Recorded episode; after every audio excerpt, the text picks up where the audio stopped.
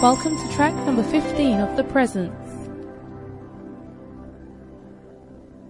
Pastor Joe, what do you think? Can you lose an opportunity? Tell us about losing opportunities. there are times that, you know, opportunities can come, but will not present themselves as opportunities. And uh, may look like, like Bishop said, may look like it's not a real thing, but it's actually the real thing. And um, I remember when I was in Ghana, Bishop wanted us to start a hospital. I didn't tell you what to say. You are the one saying Yeah.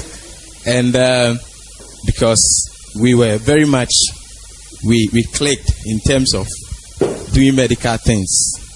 So the hospital was going to be started. But uh, at that time, Bishop wanted me, I mean, even though he indirectly and whatever, but I knew that he wanted me to be like one of the main people, consultants. but I didn't feel that at that time that um, I wanted to work in the medical field at the level that I was. In other words, I felt that to do the uh, uh, to practice medicine at that level, I needed to specialize.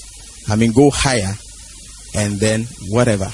So because of that, I moved on to this place, and therefore unable to function in the hospital that is working there. But looking back, I realized that even if, if I had stayed and had not even specialized, I could still have, because still have functioned to whatever extent. Because the reality is that I also also always want to do ministry alongside if I should ever practice medicine.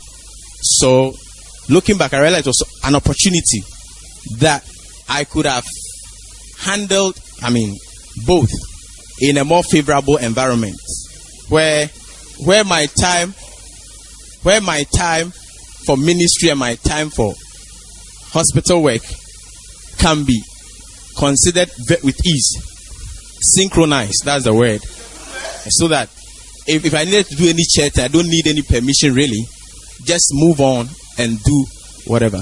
I would have been the boss and the employer in a way and the chief you know. So that was an opportunity, you know, in a way. So, so, so that's our opportunity.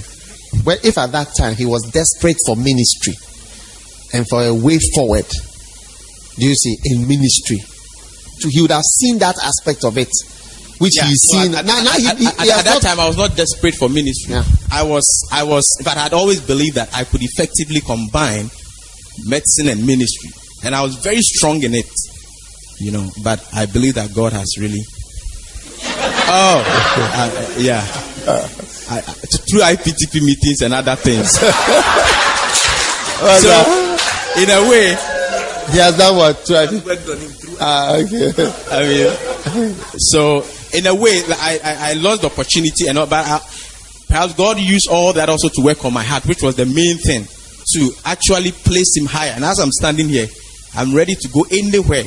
I mean, if today I have to leave to Venezuela, anywhere, Wenchi, anywhere, I'll take my family.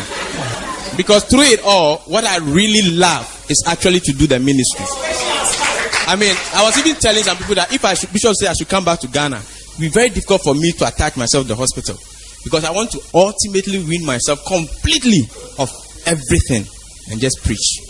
Through it all, I thank God because sometimes um, I don't know why I was so convinced that I could easily combine. I mean, well, at a certain level, maybe initially, but at a certain point, I thought I should have switched long, you know, but it took a while. Nevertheless, I thank God that eh, You had what we call an encapsulated spiritual delusion.